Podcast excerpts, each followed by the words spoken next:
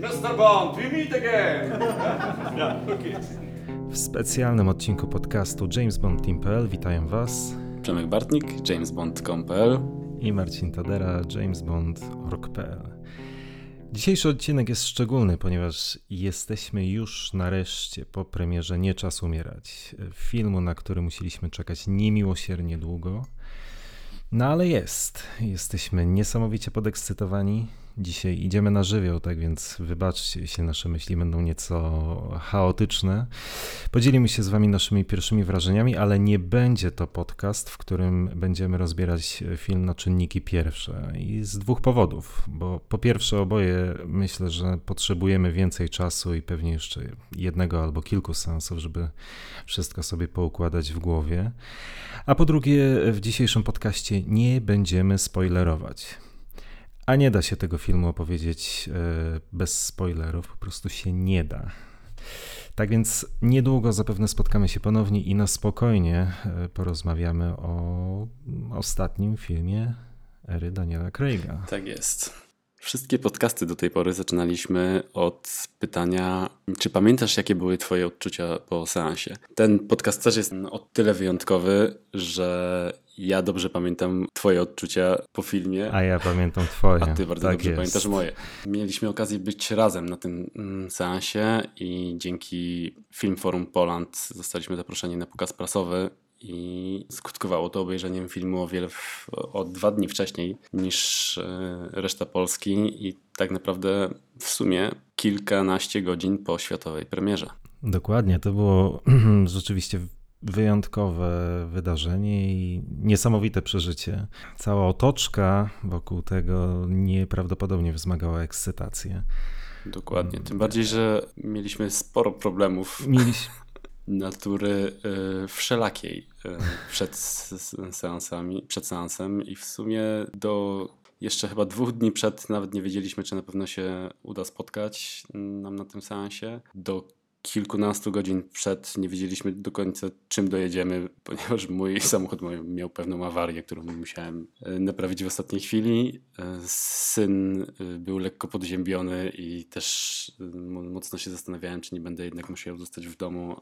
Tym razem moja partnerka była na wyjeździe służbowym, więc to był kolejny stres i ogólnie cały czas panowała taka atmosfera, coś się wydarzy, że jednak nie dotrzemy na ten seans. Tym bardziej, że u ciebie było podobnie. A tak, jeszcze była przygoda z pociągiem, przez którą w Warszawie wylądowałem znacznie później niż, niż planowałem. Tak więc rzeczywiście wszechświat robił wszystko, żebyśmy tego filmu nie zobaczyli. No tak naprawdę na salę kinową weszliśmy ile? 5 minut przed rozpoczęciem filmu? Tak, korki w Warszawie uniemożliwiły nam dojazd w odpowiednim czasie na seans, ale na szczęście, na szczęście zdążyliśmy, ale na ostatnią chwilę. I jeszcze jedno, co trzeba powiedzieć, to że podeszliśmy do seansu No Time to Die po, w moim przypadku po trzech godzinach snu, w twoim może po czterech? tak, było to z pewnością wyzwanie. No ale udało się, to jest najważniejsze, seans za nami. No i cóż, kto zaczyna? E, mogę ja. Podchodziłem do tego seansu z oczekiwaniami takimi, jak e, rozmawialiśmy sobie o, o, tym w e, poprzednim odcinku podcastu, czyli nie spodziewałem się, że zobaczę arcydzieło. Nie spodziewałem się na pewno, że ten film przebije moje ulubione filmy z Craigiem, czyli Casino Royale i Skyfall. Więc miałem wrażenie, że podchodzę z pewną dozą bezpieczeństwa do, e, do tego filmu i nie oczekiwałem od niego zbyt wiele. Natomiast muszę przyznać, że mimo konwencji, która, której w pewien sposób się spodziewaliśmy, to sam film wywołał u mnie bardzo mieszane uczucia i ty będziesz to pamiętał najlepiej, ponieważ przez dobre kilka godzin po seansie, ja naprawdę nie byłem w stanie stwierdzić, co myślę o tym filmie. Mhm. Miałem bardzo mieszane uczucia. No tak. Ja, mm, ja również, moje oczekiwania również były dokładnie takie same jak Twoje. Przed przed premierą filmu nie spodziewałem się arcydzieła, e, nie nastawiałem się na arcydzieło. Nic, co widziałem w materiałach promocyjnych, w zwiastunach, e, raczej nie sugerowało, że będziemy mieli tutaj do czynienia z jakąś mm, z dziełem wybitnym. Natomiast no cóż się okazało? Mm, jestem cholera, jestem zachwycony. Umiarkowanie, zgoda, ale, ale zachwycony. I taka też generalnie była moja pierwsza reakcja, chociaż e, podobnie jak ty miałem e, straszny mętlik w głowie. Mm, w tym filmie na pewno nie wszystko się udało, e, ale ja się dałem porwać opowieści, dałem się porwać emocjom i w tym filmie to jest tak naprawdę kluczowe. Mhm. Tak, zdecydowanie. To jest właśnie coś, co też umieściłem w, w swojej recenzji, podobnie jak ty. Ten film to jest ewidentna bomba emocjonalna i to jest bardzo ważne, czy dany widz wejdzie na odpowiednie tory tej projekcji, żeby poczuć te emocje, uwierzyć y, w te emocje i odpowiednio podejść do do końca filmu, to jest raz. Dwa, do całej w sumie struktury, która jest oparta przede wszystkim na, na związku Madeline i, i, Jamesa. Tutaj od razu przechodzę chyba do mojego pierwszego zarzutu. Miałem nadzieję, że w odróżnieniu do Spectre tutaj zobaczymy więcej tej chemii między mm. Jamesem a, a Madeline, a jeżeli chodzi o mnie, nie wiem, czy to przez pryzmat Spectre i opinii, którą sobie wyrobiłem w poprzednim filmie, ale ja cały czas nie do końca w stanie jestem ich, im uwierzyć, że to jest, że oni się tak kochają, że to jest tak dobrana para i że, y, że jest między nimi to coś. Mhm. E ty słusznie w innym miejscu, jak rozmawialiśmy, zauważyłeś, i to jest chyba kluczowe, że pod tym względem Casino Royale podniosło poprzeczkę nieprawdopodobnie. I e, no, związek Bonda i Vesper no, to jest coś, czego prawdopodobnie przebić się już chyba nie da. Mm, I w tym kontekście masz absolutną rację, e, mówiąc o tym, że związek mm, Bonda z Medlin jest problematyczny i był problematyczny w Spectre. I ja mam o tyle prościej, że o tyle łatwiej, że e, ja ten ich związek w Spectre kupiłem. Kupiłem trochę na słowo honoru. Kupiłem może trochę dlatego, że że zależało mi na tym, żeby, mm, żeby ten element filmu zadziałał. Nie wiem, nie mam pojęcia, natomiast no, w Spectre kupiłem to, co, co zostało pokazane w, na ekranie, e, zdając sobie w 100% sprawę z tego, że to zostało poprowadzone źle. Cały wątek ich miłosny został poprowadzony źle e, przez błędy scenariuszowe Spectre.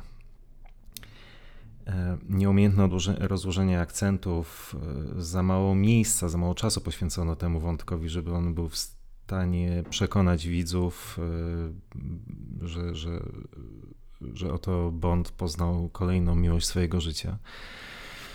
Natomiast skoro byłem w stanie kupić to w Spectre, to w Nie Czas Umierać było mi dużo łatwiej. Mhm. I dlatego ja nie miałem takich problemów w emocjonalne zaangażowanie się w historię. No i dlatego właśnie, i to jest chyba jedyny i najważniejszy powód, dla którego, mm, dla którego ten film na mnie zadziałał i dlaczego ja jestem nim tak no, zachwycony. Mhm. Znaczy, ja, ja, myślę, że to jest jeden z głównych powodów um, u mnie, um, dlaczego mam mieszane uczucie, natomiast e, zdecydowanie chyba nie tylko, bo jest w tym filmie jeszcze kilka kwestii, które po prostu mi przeszkadzają. I to jest tak, jak kiedyś rozmawialiśmy o tym, że istnieją w filmach czasami detale, które potrafią zepsuć ci odbiór całego filmu. I Y, ja jestem na razie po pierwszym seansie. Mm, z niecierpliwością czekam na, na drugi, bo y, o dziwo przede wszystkim w jakiś sposób skupiałem się tutaj na tych rzeczach, które za bardzo mi się nie podobały. I ten drugi seans bardzo chciałbym poświęcić na, na to, żeby przede wszystkim skupić się na pozytywach. Mm, natomiast ja wydaje mi się, że przede wszystkim spodziewałem się trochę innego kina po Karem Fukonadze. I e, to jest chyba mój największy problem, tak naprawdę, w, jeżeli chodzi o odbiór tego filmu. I mówiąc tutaj, że spodziewałem się czegoś innego, to mimo tego, że y, widziałem już y, po samych trailerach, widzieliśmy, że tu nie będzie mało akcji, ale jednak miałem jakąś taką nadzieję, że ten film będzie miał inny flow, że będzie trochę wolniej płynął. E, jeżeli będą już te akcje, będą intensywne, nie intensywne i mm, o wiele bardziej w sumie efektowne, bo tak naprawdę co, co do to, tych scen akcji też mam pewien, e, pewien zarzut. Natomiast e, ja mam cały czas takie uczucie, że ten film za bardzo zamiast płynąć, skakał od sceny do sceny, od sceny do sceny. I trochę przez to mm, w pewnym momencie w, wybiłem się z rytmu. Nie, jest chyba dla mnie po mhm. prostu trochę za szybki. Hmm.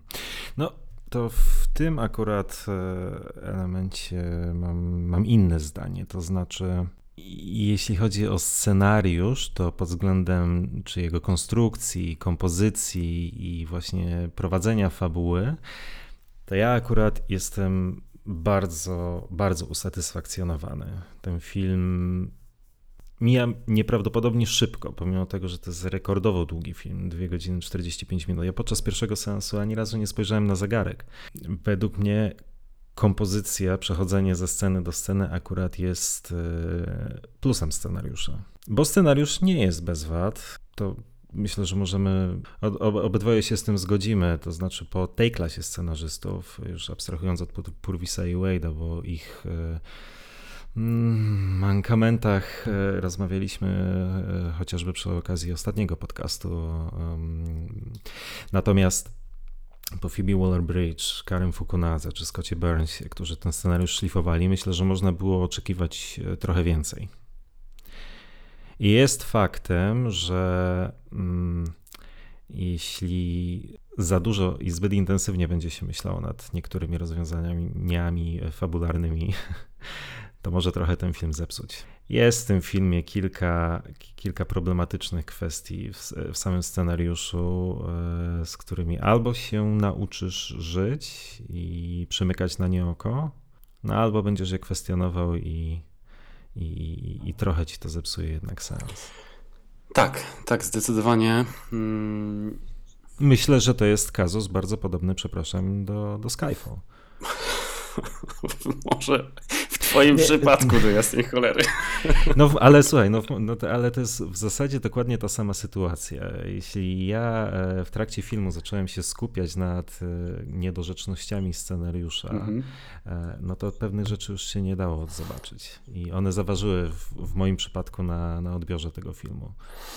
Mhm. I podobnie Chociaż nie aż na taką skalę, ale, ale podobnie może być w tym przypadku. Jeśli zaczniesz sobie zadawać pytania na temat każdego z rozwiązań e, fabularnych zaproponowanych przez, e, przez producentów, przez filmowców, no to też może się okazać, że mm, ale dlaczego tak?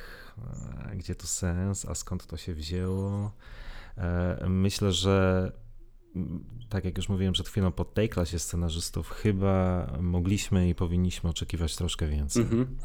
Tak, zdecydowanie tak. Mm, natomiast w moim przypadku to na pewno nie zaważa na, mimo wszystko, te błędy scenariuszowe nie, nie zaważają na mojej opinii co do filmu, bo y, już y, śmiech odstawiający na bok, jeżeli chodzi y, o Skyfall, który jest jednym z moich ulubionych, jeżeli nie w ogóle ulubionym filmem. Mm, może nie serii, ale na pewno y, ery Craiga, nawet przebijający Casino Royale.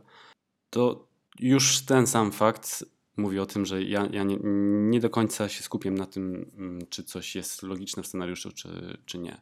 Natomiast mm, dla mnie film musi mieć pewną magię Tutaj w pewien sposób przez ten, ta, ja w tej chwili tak sobie to tłumaczę, przez ten natłok wydarzeń na, e, na ekranie i mimo wszystko dla mnie zawrotne tempo, mimo tego, że jest tutaj czas na wytchnięcie między e, scenami akcji, to jednak tych scen akcji jest naprawdę dużo i w porównaniu z innymi filmami, z te, nawet z, z ery Craiga, one nie angażują aż tak bardzo i zastanawiam się, przez co? Czy, to, mm, czy problemem są mm, tylko zdjęcia, do których też mam mm, pewien zarzut, bo mój zarzut odnośnie tempa tego filmu tyczy się też y, realizacji zdjęciowej. My tutaj bardzo mało mamy takich długich ujęć, przynajmniej z tego co zapamiętałem. Ja tutaj liczyłem naprawdę na, w porównaniu do y, Rogera Dickinsa oczywiście, co mm, też teraz y, ten temat będzie wałkowany pewnie już zawsze i y, no akurat porównujemy do, do mistrzostwa. Natomiast te filmy... Znaczy tak, no spokojnie można przyznać, że Skyfall przebić się prawdopodobnie nie da, jeśli hmm. chodzi o jakość zdjęć. Tak, tylko się ja, ja, się zastanawiam, bo mm, już abstrahując od kadrowania, mm, to ten film mógłby dla mnie wyglądać o wiele lepiej, gdyby te ujęcia były dłuższe, gdyby nie było tak szybkich cięć montażowych, mimo tego, że w porównaniu z Quantum oczywiście to i tak, to nie to, że mam do, do, tego filmu taki zarzut jak, jak, do Quantum, gdzie to było wiele szybsze, gdzie nic się nie dało zobaczyć. Natomiast mam takie wrażenie, jakby tutaj po prostu za dużo, e, za dużo się działo i za szybko próbowali to, to pokazać. Znaczy, zgadzam się z Tobą, że scena akcji jest e, zaskakująco chyba dużo w tym filmie, ale z drugiej strony e, te sceny akcji są dość krótkie i, i takie konkretne. One nie są rozwleczone, nie są przeciągnięte. E, co, co, co oczywiście działa na plus, ponieważ dzięki temu to mm, one nie wybijają widza z rytmu. Oczywiście dużo też zależy od tego, czego film, czego widz po filmie oczekuje. Mhm. No, tutaj tak naprawdę to będzie kluczowe w odbiorze tego filmu. Jakie są oczekiwania widza?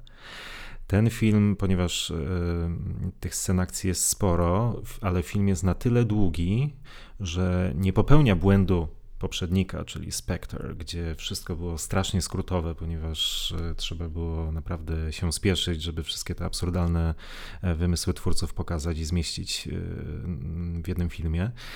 No tutaj dają sobie czas na, na, na zaproponowanie kompozycji, która daje, jak to się teraz mówi, wybrzmieć większości z tych wątków, stworzyć solidną podbudowę dla tego, co się wydarzy za chwilę na ekranie.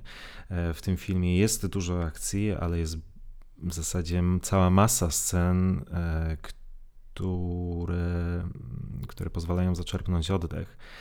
Tak więc to oczywiście jest e, no, zupełnie inny kaliber niż chociażby Quantum of Solace, gdzie przeskakiwaliśmy z jednej sceny akcji do drugiej sceny akcji, a wszystko pomiędzy no, to był taki niezbędne minimum żeby popychać fabułę do przodu. Tutaj jest jednak inaczej, tutaj jest znacznie więcej czasu na to, żeby zbudować tę emocjonalną więź, o której mówiliśmy wcześniej. E, mam na myśli emocjonalną więź widza z opowiadaną historią, ale to, że nie każdemu uda się tą więź zbudować, to jest jakby też oczywiście inna kwestia. I jedną z przyczyn jest ta, o której mówiliśmy wcześniej, czyli mm, związek Bonda z Medlin, e, bo on jest fundamentem mm -hmm. tego filmu. I jeśli się w niego nie wierzy, no to wszystko, co się dzieje później, jest w pewnym sensie problematyczne. Tak, to jest, znaczy, to jest jedno, ale mm, wracając jeszcze do, do takich zarzutów, które mam odnośnie y, właśnie tego, co powiedziałeś, czyli skrótowego przedstawienia niektórych rzeczy, mm, przywołując Spectre, to ja tutaj też mam wrażenie, że y, niektóre wątki też za szybko były poprowadzone i choćby nawet wątek y, z Nomi. Ja sobie naprawdę zupełnie inaczej wyobrażałem tą relację i ich mhm. jednocześnie, jednoczesne występowanie na, na ekranie. Tutaj ten film tak naprawdę w całości skupia się tylko i wyłącznie na rzucaniu takich y, jakichś uszczypliwości między, między nimi i to nawet nie w jakichś dłuższych dialogach, tylko gdzieś tam podczas akcji, jeżeli mówimy o, e, o Kubie, czy w innych scenach też nie, nie pozwala ta chemia między nimi również wybrzmieć, tak jakbym sobie tego życzy, życzył. I ja szczerze mówiąc miałem nadzieję, że po raz pierwszy w historii Bond, film o Bondzie wykorzysta to mm, partnerstwo między dwoma e, agentami, jak swojego rodzaju jakiś taki buddy movie albo coś takiego, gdzie poznamy, gdzie będziemy zachwyceni tą, tą relacją. I tutaj też się trochę zawiodłem. Mhm. No i rzeczywiście, jeśli miałeś tego typu oczekiwania, no to, to tutaj na pewno e, na pewno rozumiem rozczarowanie. Bądźmy szczerzy, postać Nomi to nie jest źle napisana postać. Ona jest, ona jest ok, ona, ona gra jest w porządku, ale tylko tyle i aż tyle. Nie jest kompletnie płaską, zupełnie jednowymiarową postacią, ale też, no, nie czarujmy się, nie ma nie ma jakiejś szczególnej też w niej głębi. Tak, ale na szczęście też nie zdarzyło się to, e, czego się spodziewałem, czyli ta, ta postać też nie jest na tyle przesadzona, żeby e, powiedzieć o niej, że jest tam, jest w tym filmie tak. tylko i wyłącznie po to, żeby odbębnić Dokładnie. rolę kobiety, czarnoskórej mhm. kobiety, równoprawnego partnera Jamesa i, i to tyle. Mm, nie, na szczęście tutaj nie jest ten, ten fakt jakby y, wyeksponowany na, na pierwszy, tak. pierwszy rzut. Tak, tak, tak. Jest po prostu ok. Mhm. Ale no, faktem jest, że Nomi pojawia się niemal e, w całym filmie. Ma dość dużą rolę. Umówmy się. Tak? Mhm, mhm. I porównaj Nomi, która, która ma sporo do zagrania, do epizodu, epizodziku właściwie z udziałem Anny de Armas. Dokładnie gdzie te kilka minut, które ona pojawia się na ekranie, właściwie no, kradnie cały film. Dokładnie. Ja, ja nie wiem, kiedy chyba w filmach o Bondzie nigdy nie było tak fantastycznie zbudowanej postaci, nawet nie drugoplanowej, bo to chyba postać jest trzecioplanowa, epizodyczna. Mhm. Ale to jest no, coś, coś fantastycznego i to, to myślę, że nawet nie y, przez pa, pa, patrząc na to przez pryzmat serii filmów o Bondzie, generalnie fenomenalnie, fenomenalne jest to, jak ta postać została zbudowana, zagrana, bo tutaj też no, ukłony w kierunku Anny de Armas. Mm-hmm. No coś nie, to, to jest postać jedyna w swoim rodzaju. Jestem absolutnie zakochany, e, w niej zakochany. Tak, zdecydowanie tak i to jest tutaj fantastycznie gra ten motyw zbudowania postaci niesamowicie pięknej, pięknej kobiety, która w żaden sposób nie jest zainteresowana e, Jamesem pod względem wyszkolenia. Tak. Jest nad wyraz dobra. No jest, jest to humorystyczna, e, zdecydowanie humorystyczna postać, gdzie niegdzie już e, po przeczytaniu kilku recenzji przeczytałem opinię, że e, ogranicza się tylko do słabego comic reliefu, z czym się kompletnie nie zgadzam. Nie, nie absolutnie nie. Dla mnie to też jest zdecydowanie e, brylant tego filmu. To jest naprawdę fajna, fajna postać i w ogóle cała sekwencja na Kubie jest dosyć, dosyć ciekawie tak. zrealizowana. Pewnie będzie to tak. jedna z moich ulubionych scen. Zaraz po chyba wejściówce o czym też pewnie jeszcze później pogadamy i jest jeszcze kilka innych y, momentów, które jak mm -hmm. najbardziej podobały mi się w tym filmie. Natomiast Anna de Armas jak najbardziej na plus. Zdecydowanie tak. I tutaj właściwie zestawiamy te dwie postaci ze sobą, żeby, żeby jakby też pokazać trochę to, że no po pierwsze, żeby pokazać trochę to, że jednak ten film, jeśli chodzi o kreację postaci, jest bardzo nierówny. Co też jest chyba zaskoczeniem in minus. Mhm. Bo z jednej strony mamy tak absolutnie fenomenalną postać jak, jak Paloma.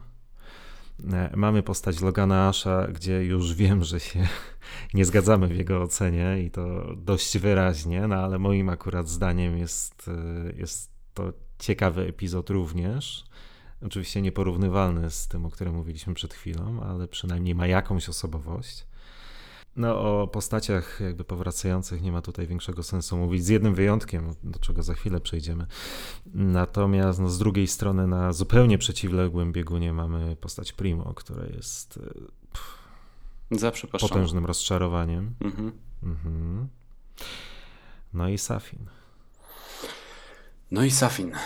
I to jest też... E, kurczę, ja tutaj będę przede wszystkim narzekał w tym odcinku podcastu. Ale tak, e, Rami Malek dla mnie jednym słowem po prostu przeszarżował. On tutaj chciał stworzyć bardzo charakterystyczną postać, bardzo złowrogą i e, swoją interpretacją moim zdaniem naprawdę przekroczył granicę przez co otarł się trochę o śmieszność, niewiarygodność, jak dla mnie. Ja, ja sobie po prostu nie jestem w stanie wyobrazić, że ktokolwiek za nim gdziekolwiek pójdzie i mhm. że to jest osoba, która jest odpowiedzialna za tak fantastyczną bazę. O. E, no to prawda, to właśnie akurat fajna dygresja, ponieważ e, baza Safina to jest nie pamiętam, kiedy ostatnio w serii o Bondzie tak fantastyczny plan zdjęciowy został wybudowany. Tak, to jest na miarę Kena Adama pod względem... Do, tak, spokojnie, spokojnie. Świetna baza, naprawdę. Ba sama baza, to co się w niej dzieje, ten, jak słusznie zasugerowałeś, no właściwie kult, który roztacza Safin wokół siebie, to jak, jak jego hmm, współpracownicy do niego się odnoszą. Coś ciekawego, ale e, rzeczywiście ja mam też ogromny problem z Safinem, ale akurat nie z Malekiem. E, Safin jest co tu dużo mówić, no jest źle napisaną postacią. Można odnieść wrażenie, że on na ekranie się pojawia dlatego, że po prostu musi. Film o Bondzie musi być czarny charakter. Dobra, nie on tym razem stanowi o clue filmu, więc no, okej. Okay. Napiszmy go, byleby był. Tak? Takie, takie generalnie miałem wrażenie, bo e, ja akurat jestem już po dwóch e, seansach i, I nadal nie wiem, jakie są motywacje Safina. Tak, tak. po co on to cele, robi? Tak... Czy on to robi dla pieniędzy, czy on to robi. E, dla zemsty. Bo chce, bo chce. No właśnie, czy to jest kwestia zemsty, czy ma wizję nie, uczynienia świata lepszym miejscem, jak to, jak to wypowiada to słynne stwierdzenie w w trailerze. Mm-hmm. A nie, sorry, to chyba byłaby kwestia Thanosa raczej z Marvela niż Safina. Nie wiem, naprawdę nie wiem i to jest, i to jest generalnie skandal, że po dwóch obejrzeniach filmu tak naprawdę nie wiem, do czego zmierza Safin i po co robi to, co robi. To jest przedziwna historia. No ale konkluzja jest taka, że Safin jest y, potężnym rozczarowaniem jako postać. E, zdumiewającym, biorąc pod uwagę, wiem, że to często już dzisiaj używałem tego sformułowania, ale biorąc pod uwagę e, klasę scenarzystów, jest to zdumiewające, jak mało wysiłku włożyli w rozpisanie tej postaci. Mm. Tak, ale tu, tu jedno co to bardzo dobrze yy, zauważyłeś na samym początku, yy, zaczynając rozmowę o Safinie, że yy, chyba faktycznie podchodzili do tego filmu w taki sposób, że ta, z, ten arcyłotr to nie jest to, na czym powinniśmy się skupić w tym, w tym filmie. On tu jest chyba po prostu mhm. naprawdę e, mało ważny. To nie on miał grać pierwszy tak, skrzypce. odbębnili temat i okej. Okay. I y, ja akurat o tyle nie mam problemu z Malekiem, to znaczy muszę stanąć w jego obronie, bo zgadzam się, że jego maniera aktorska jest dość specyficzna i no, przedziwna. Ale z drugiej strony, gdyby on nie próbował nadać jakiejkolwiek wyrazistości tej postaci swoją grą, to mielibyśmy postać pewnie równie płaską jak e, Dominic Green w Quantum of Solace. E, którego mhm. lubię, bardzo lubię, ponieważ on świetnie pasował do Quantum of Solace, do formuły tego filmu. Natomiast no, w tym filmie akurat chyba było, potrzebowaliśmy czegoś, czegoś więcej, czegoś ekstra. No i Malek nadrabiał, uważam, niedostatki scenariusza. Mhm. Nie, to ja, mam, ja pod tym względem mam, mam odmienną opinię. Ja, ja po prostu nie podobała mi się jego gra. Ja, ja na, naprawdę yy, nie do końca wierzyłem w jego e, złowrogość. Tym bardziej, że tutaj też to jest ten detal, który wpływał też na, na e, późniejszy odbiór e, filmu i to też nie, nie, tyczy się może samej postaci Maleka, tylko to jest coś, o czym właśnie wspominałeś wcześniej, co w jakiś sposób e, wydaje się być niedorzeczne, ale jest to z nim związane, czyli mm, jego rozmowa z Madlin. Ja sobie mm, nie jestem w stanie wyobrazić, dlaczego ona od razu nie, nie zorientowała się, że to jest, że to jest on w, w tej rozmowie. Natomiast, dobra, to jest szczegół, w sumie y, wytnę to, bo to nie ma sensu o tym e, opowiadać. Nie, nie, nie, nie, nie, nie, to jest akurat e, faktycznie ważne, bo mm, rzeczywiście, no nie będzie tutaj wielkim spoilerem, bo to jest tak naprawdę scena początkowa filmu. Te obrazy z przeszłości Medlin e, cały czas nie dają jej spokoju, tak? Tak więc, no, ponieważ on jest dość charakterystyczny, jego charakteryzacja jest bardzo specyficzna, no to faktycznie trudno sobie, trudno uwierzyć w to, mhm, jak ten wątek się potoczył w tej scenie. O, tak, tylko to, to jest tak, tak, bardzo, bardzo oględnie. To, tak, rzuciłem taką uwagę w sumie już abstrahując od samej gry Maleka, natomiast to jest też jakiś tam szczegół, który, który mi się nie podobał, ale co do tej maniery, o której mówiłeś, jego sposobie gry, to jest Przeczytałem w jednej z, z, zagranicznych recenzji coś, co ubrało w słowo to, co myślę i przy, przyrównało tą postać do Jareda Leto w Blade Runnerze, który też w pewien sposób bardzo chciał pokazać w filmie coś specyficznego, zagrać, wyciągnąć ze swojego aktorstwa coś, mhm. nie wiem, rzucającego na, na kolana. Mm, I nie do końca mu to wyszło, przynajmniej moim zdaniem w, w przypadku Jareda Leto i dla mnie identycznie sytuacja ma miejsce w przypadku e, Ramiego Maleka. Mhm. No okej. Okay. Ja zresztą absolutnie nie wykluczam, że zmienię zdanie w jedną albo w drugą stronę, bo tak jak już mówiłem na samym początku, no to jest strasznie dużo rzeczy, które trzeba sobie w głowie poukładać, przetworzyć. E, to może być jeden z tych filmów, który po drugim, piątym, dziesiątym obejrzeniu straci, straci sens. Mm, tak więc no zobaczymy. Na razie, mm, na razie postać Safina rzeczywiście to jest no, nie wiem, czy można tu użyć słowa dramat, ale zdecydowanie rozczarowanie. Natomiast no Malek, e, Malek jest ok. No dobra, ale skoro jeszcze o mhm. postaciach e, rozmawiamy, no to mm, nie można też nie wspomnieć o Madeline Swan, która ma w tym filmie bardzo dużą rolę, zaskakująco dużą rolę. Nie spodziewałem się, że aż tyle mhm. jej będzie na ekranie, ale fajnie. Mhm. Fajnie. Fajnie, że dostała szansę, rzeczywiście. I e, tak jak mówiłeś, tobie jest łatwiej uwierzyć w tą relację między nimi, więc, e, więc to jest pewnie na, na plus. Natomiast e, ja mam tutaj też kolejny zarzut. Jest mój taki, że mimo dania tego czasu e, Lei Seydoux, to nie wiem, czy to jest jej wina, czy to jest wina jej i Craiga, ale dla mnie ich dialogi między nimi są dla mnie jakby to były osoby z dwóch kompletnie różnych światów, które, które w żaden sposób do siebie nie pasują. Ja nie kupuję tego. A, to w tym kontekście w takim razie, bo generalnie zatrzymaj na chwilę tę myśl bo jeszcze tylko jeśli chodzi o samą postać Madeline Swan, chciałem tylko przez to powiedzieć, że fajnie, że jej tyle jest na ekranie, ponieważ no, nie będzie wielkim spoilerem, jeśli powiemy, że jest Madeline Swan jest postacią wyjątkową dla Jamesa Bonda, a przynajmniej scenarzyści chcą, żebyśmy e, tak to odbierali.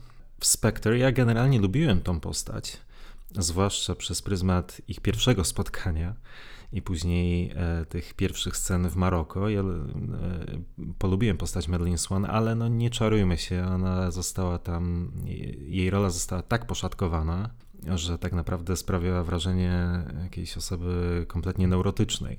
Tutaj jest, jest to rola zdecydowanie lepiej napisana, ponieważ ma więcej czasu ekranowego, może ma więcej do zagrania, więcej emocji do pokazania i jest przez to bardziej wiarygodna ale to jest również podobnie jak sam ich związek. To jest kwestia tego, czy to tak odbierzesz i wtedy ten film kupisz, czy nie. I, I, będzie to kolejny kamyczek do ogródka mankamentów filmu. No najwyraźniej na razie jeszcze nie jesteś przez postać Swan w tym filmie kupiony, więc rozumiem też twoje ogólne rozczarowanie tym filmem, bo ten film po prostu Dokładnie. zasadza się na emocjach to pewnie jeszcze nie raz e, to podkreślimy, ale bardziej niż jakikolwiek film e, z serii o Bondzie. To jest tak naprawdę emocje w tym wszystkim, e, w tym filmie to jest, to jest, to jest wszystko. Dokładnie tak. I kazałem ci zatrzymać myśl i mi ją przypomnij.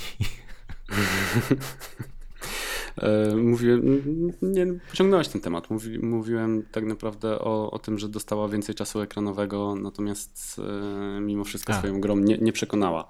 Aha, i nie kupujesz dialogów między nimi, ich, e, Nie. że są to dwie, dwie Osoby pasujące do różne siebie. światy. Okej. Mhm. No to w takim razie nie wiem, czy to można traktować w kategoriach spoilera. Kupiłeś wyznanie Bonda w Norwegii? Początkowo Bo ja tak. nie. Tak naprawdę ta scena, właśnie na, na początku y, podszedłem do niej z takim chłodem i stwierdzeniem, mm, że nie, i tak nie, nie wierzę w to co, w co, to, co Craig mówi. Natomiast to się wszystko zmieniło i to też wydaje mi się, że to jest właśnie też ten kunszt Phoebe Waller-Bridge, gdzie on w tym dialogu od takich poważnych wyznań przechodzi do taki, tak idealnie płynnie do takiego podrywania i łapania właśnie tej chemii, która w- do tej pory w ogóle między nimi. yy, Ja widziałem taką, jeżeli chodzi o te dwie postacie, tylko i wyłącznie moment e, w pociągu, kiedy rzucili się na siebie. e, I może to w jakiś sposób, nie wiem, mm, mnie przekonało do, e, do tego, że coś, coś ich ściągnie do siebie. Tak, tutaj w tym filmie, właśnie w tym dialogu, te początkowe jego wyznania były dla mnie cały czas jakieś nie, nietrafione, natomiast jak on przeszedł do, do tego jej zaczepiania, faktycznie zauważyłem, że tak, jest, jest coś między nimi, powiedzmy, i dopiero wtedy kupiłem to, to wyznanie. O, natomiast nie na tyle, żeby to przeważało, przeważyło na całym odbiorze ich relacji. Mhm. Ale sa, samo to wyznanie świetne. Bardzo Mhm. dobrze napisane, ale kapitalnie zagrane przez Craiga. Tak. Niezależnie od tego, czy mm, jakby nie, pewnie nie wszystkim przypadnie do gustu aż tak Bond aż tak emocjonalnie nie wiem jakiego by tu słowa użyć uzewnętrzniający się. Ja to biorę w ciemno. Mhm. Naprawdę byłem ja, ja byłem zachwycony tą sceną. Tak, ja, ja do Craiga nie mam kompletnie nic do zarzucenia do jego roli. Ogólnie Daniel Craig jest bezbłędny. Fantastycznie gra. Ta scena, o której opowiadasz, jest za- zagrana przez niego perfekcyjnie.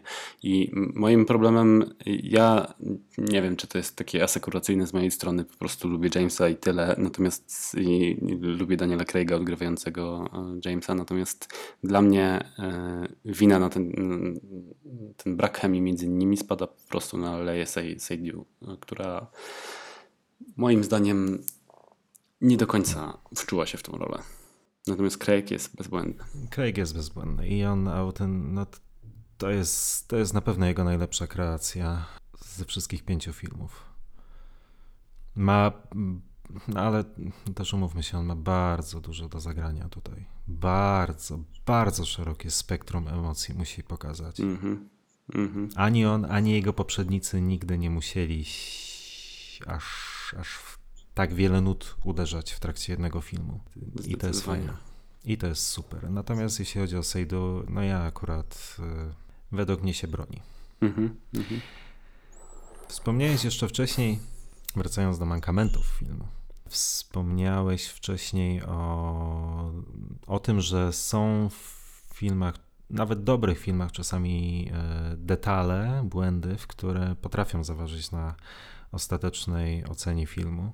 Ja mam jeden taki moment, Mhm. mm, który na razie jeszcze nie wiem, jak mocno e, zaważył na mojej ocenie, ale jest to moment, który nie pozwala mi być absolutnie zachwyconym tym filmem. W tym filmie jest cała masa błędów.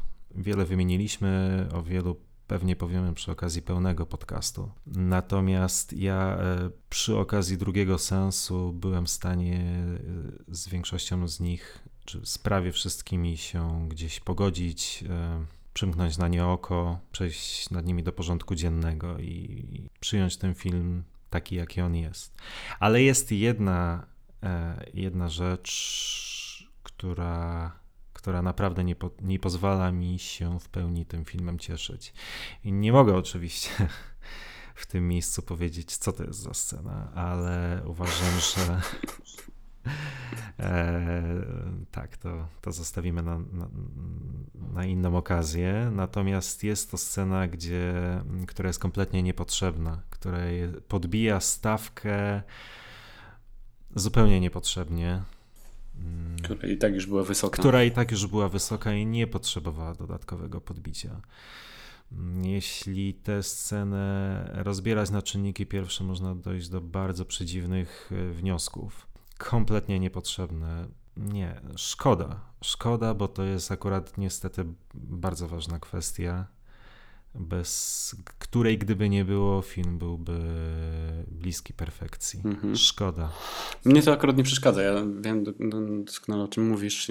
Mnie szczerze mówiąc e, nie przeszkadza. Rozumiem po co e, ona była dodana, bo to faktycznie podbija bardzo jeszcze, jak sobie człowiek wyobrazi e, na jakie nie, da się, przykro mi Marcin, ale musimy zmienić ten temat. Tak. Nie Wiesz jesteśmy co, w stanie jak, jak skończymy e, nagrywanie, to o tym pogadać. Jak skończymy nagrywanie, to ci powiem, do jakich wniosków doszedłem i co mi się naprawdę... Mm -hmm, Nie, ale no, generalnie przyznaję, że, przy, przyznajmy, że jest to niepotrzebne. Ta stawka była wystarczająco wysoka i bez tak. tego udziwnienia, tego plot twistu w pewnym sensie Szkoda, naprawdę szkoda, bo tutaj, tutaj chyba zabrakło mhm. wyczucia. Pewnie tak, natomiast no, tak jak mówię, w moim przypadku to, to jest element, który spokojnie e, mógłbym pominąć w, w ocenie e, tego filmu. On, on nie zaważa na mojej opinii w ogóle. E, dla mm. mnie te inne kwestie, które mam do zarzucenia, są o wiele, o wiele cięższe, z których sobie nie jestem w stanie, z którymi nie jestem sobie w stanie sam poradzić. Mm, I jeszcze teraz przyszła mi taka myśl, że ten film ma nieprawdopodobnie dużo postaci. Tak. Tutaj jest tego czasu bardzo dużo rozdzielone na, na przeróżne osobowości i mamy tu e, Logana Asha, o którym wspomniałeś, e, który no, mnie też jego kreacja w jakiś sposób nie, nie podchodzi. Mamy tego rosyjskiego naukowca, który mnie tak irytował przez cały film. Waldo Obruczew. Tak, i to nie jest kwestia, bo też bardzo dobrze mi zwróciłeś uwagę po wyjściu z kina, że on miał irytować. I ja sobie zdaję z tego sprawę. Natomiast nie wiem, ten, ten jego akcent i wypowiadane dialogi przez niego y, jakoś po prostu nie mogłem znieść gry tego gościa. To już nie chodzi o Ale... samo na, na, napisanie tej postaci, tylko o, o sam akcent, o... Znaczy mi się wydaje, że generalnie ta postać miała być takim jednym wielkim comic reliefem na swój sposób. Tak, dokładnie. I ja ani razu w przypadku jego się nie zaśmiałem. Te wszystkie jego żarty do mnie ani razu nie trafiły. I to jest. Ja trochę tak. To jest coś dziwnego, bo, bo tutaj też się da wyczuć e, Phoebe e, w jego, w jego tekstach, mhm. natomiast e, o dziwo, jak Phoebe kupuję, kupowałem do tej pory zawsze, tak, tak tutaj w jakiś sposób, może w połączeniu z tym aktorem, już nie pamiętam jak on się, nie pamiętam jak on się nazywa, Denik? Hmm, chyba tak, nieważne. W każdym razie on, on mnie irytował, ale nieważne. kontynuując moją myśl, masa postaci. Naprawdę masa. Jest, jeszcze dodajemy, dodajemy do tego Felixa. Felixa, no przede wszystkim Felixa, oczywiście, tak. Dokładnie. Palome, e, Nomi, Q, Moneypenny, M, którzy oczywiście jak zawsze ich e, mamy, natomiast tutaj też mają e, sporo swoich, swoich scen. Mają ale sporo scen, mamy... ale tym razem na szczęście oni nie odwracają uwagi od od głównego, od głównego wątku, wątku. fabuły i, mhm. i od Jamesa tak. przede wszystkim. Tak, zdecydowanie. E, natomiast jeszcze wymieniając, to przecież jeszcze Primo. Już abstrahując od tego, czy, e, czy nam się podobał, czy, czy nie, to dążę do, do tego, że tych postaci jest tutaj bardzo no dużo. No i przede i wszystkim to też jest... Blofeld. Mhm. Tak, no, dokładnie. Blofeld, e, Tanner gdzieś tutaj się też przewija, aczkolwiek w sumie myślałem, że będzie go więcej. Ja też. Zastanawiam się, czy ten film nie do końca może rozłożył kwestię skupienia się właśnie na jakichś może rzadszych, a efektowniejszych i dłuższych. Ja wiem, do czego zmierzasz. Ja wiem, do czego zmierzasz, bo, no bo Paloma jest takim papierkiem lak, lakmusowym możliwości twórców. Gdyby każdej z tych postaci poświęcono tyle uwagi i tyle serca, co postaci Palomy, no to mielibyśmy film niemalże idealny. Tak, i oczywiście jest to niemożliwe mm, przez wzgląd na, e, na czas filmu. E, natomiast może właśnie tych postaci jest tutaj za dużo i za, może e, zbyt chcieli, żeby każda z nich zostawiła po sobie coś mhm, pamiętnego. Mhm. Tak. Przez to chyba jest to, to, to, też jest ten mm, nie, nie tylko dla mnie natłok akcji, ale jeszcze ten natłok postaci, który tutaj Fantastycznym przykładem dla mnie jest choćby takie e, Imperium kontra, kontratakuje, gdzie masz postać e, Boba Fetta, którego jest go tam dosłownie kilka minut. Natomiast jest taką postacią, na którą każdy zwraca uwagę. Jest, mhm. E, on nie musiał dostać dużo, dużo czasu ekranowego. Natomiast tutaj każda z tych postaci ma go dużo, mm, próbuje go wykorzystać na maksa i robi się z tego, jest po prostu zatłoczno. Mhm. Tak. Można, tak, tak. Myślę, że, że myślę, że masz sporo racji.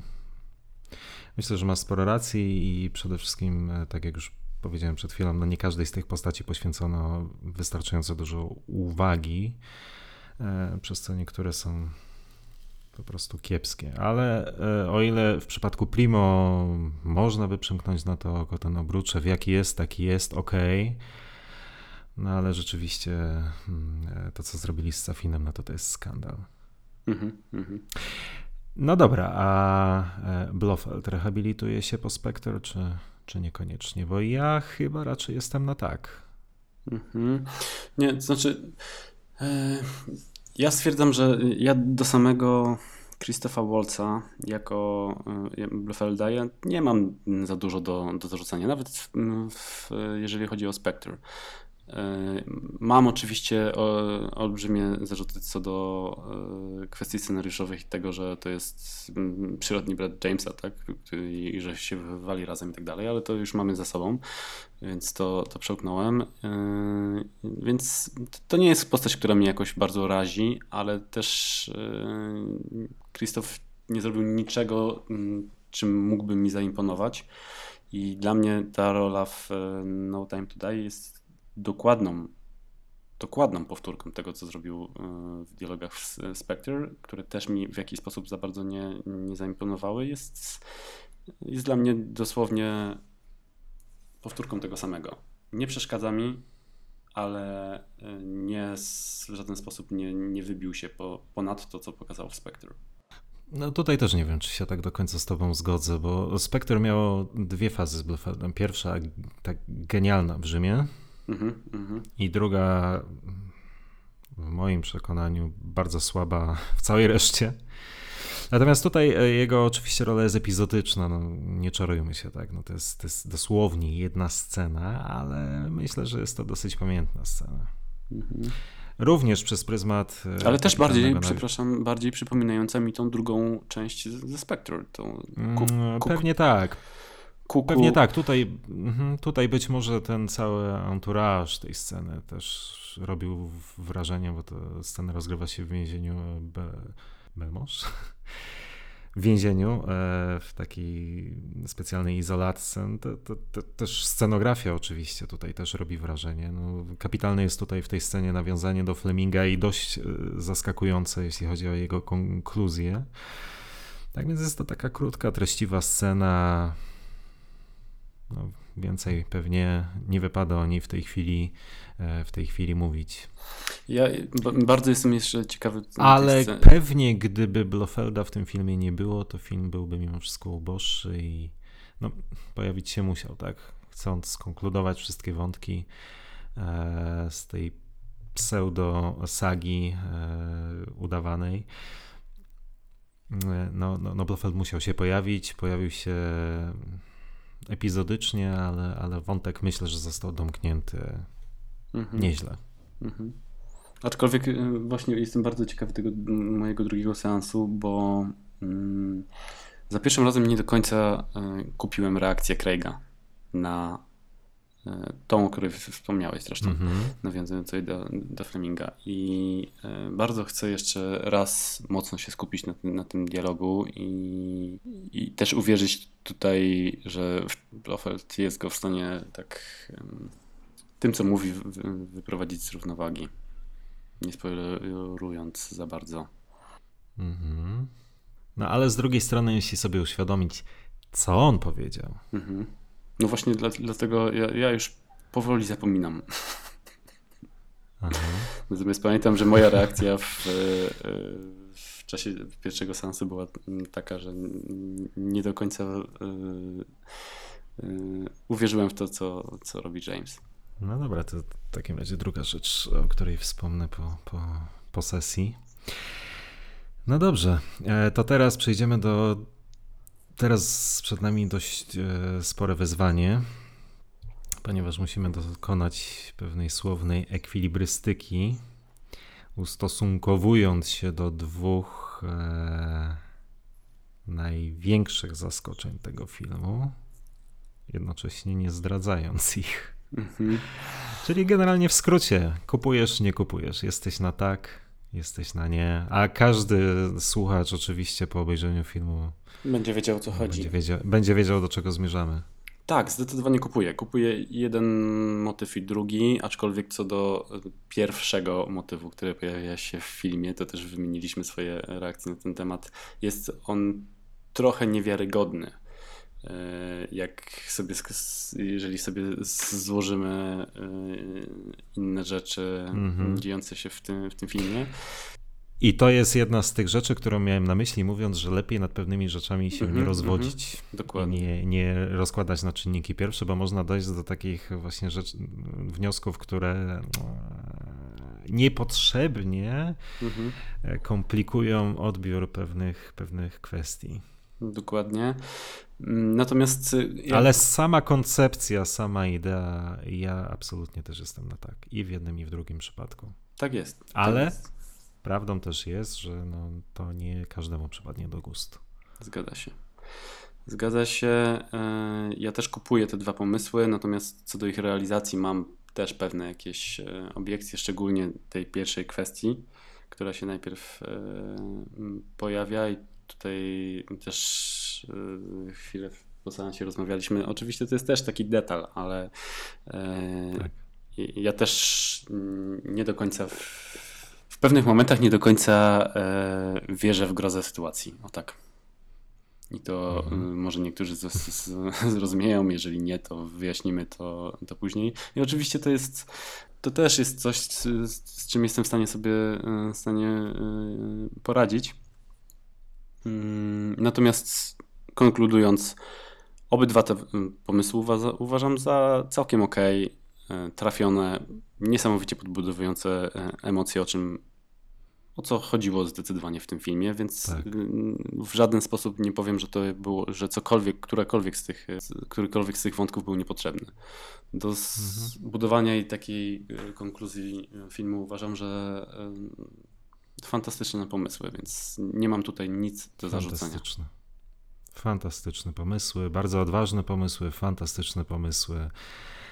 Eee, tak i no, no cóż, e, to są tak naprawdę, to jest klucz tego filmu i dzięki temu era Daniela Craiga pomimo mankamentów większych, mniejszych, ale mimo wszystko dość licznych, to, to dzięki temu e, i ja mogę śmiało powiedzieć, że to jest e, bardzo emocjonujący i, i przepiękny film. Mm -hmm. I mam naprawdę dużą nadzieję, że dzisiejszy wieczorny seans pozwoli mi cieszyć się nim tak samo jak ty, bo ja za pierwszym razem po prostu mm, wybiłem się z rytmu czucia tych emocji i ta końcówka e, nie zrobiła na mnie takiego wrażenia, jak powinna i jak twórcy myśleli, że zrobi. E, a muszę tylko dodać, że ja jestem osobą, która jest strasznie podatna na tego typu zabiegi. I pierwszy raz w życiu dziwię się sam sobie, że coś takiego mnie nie kupiło. No to rzeczywiście życzę Ci, żeby przy drugim i kolejnych seansach, żebyś bardziej się być może otworzył albo potrafił przymknąć oko na, na ewentualne mankamenty, mm, bo myślę, że szkoda byłoby, żeby era Daniela Craiga nie zakończyła się e, w wielkim stylu. A ten film, tego filmu tak naprawdę nie da się ocenić zero-jedynkowo. E, choćbyśmy bardzo się starali, nie można o tym filmie powiedzieć, że jest jednoznacznie dobry, jednoznacznie zły, ponieważ jak, ponieważ ten film to jest tylko i wyłącznie kwestia indywidualnych odczuć, indywidualnych oczekiwań i, i tak naprawdę to w tym filmie jest najważniejsze. Mhm, mhm. Albo się dasz porwać, dasz się kupić, albo nie.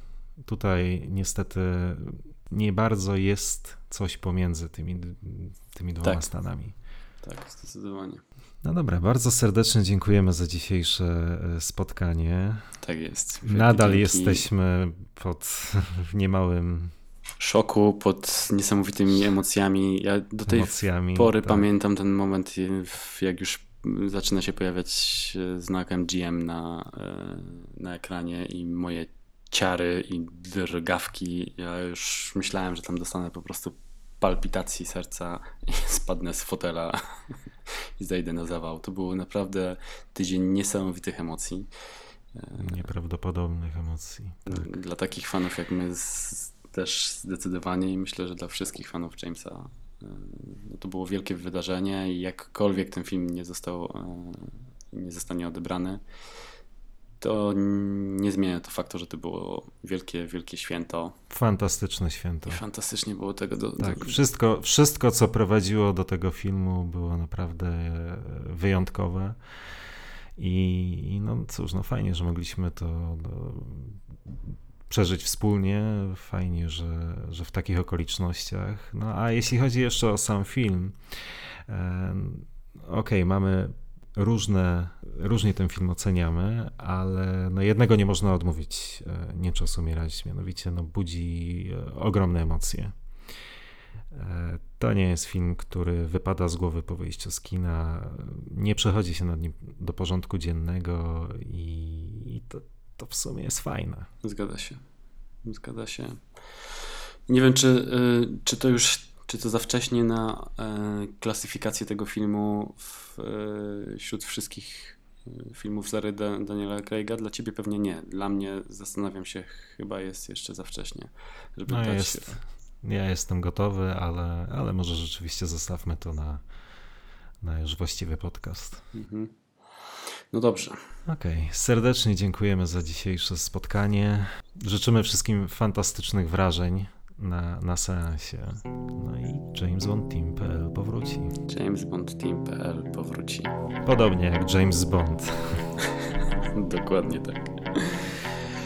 Dzięki wielkie Marcin. Dzięki.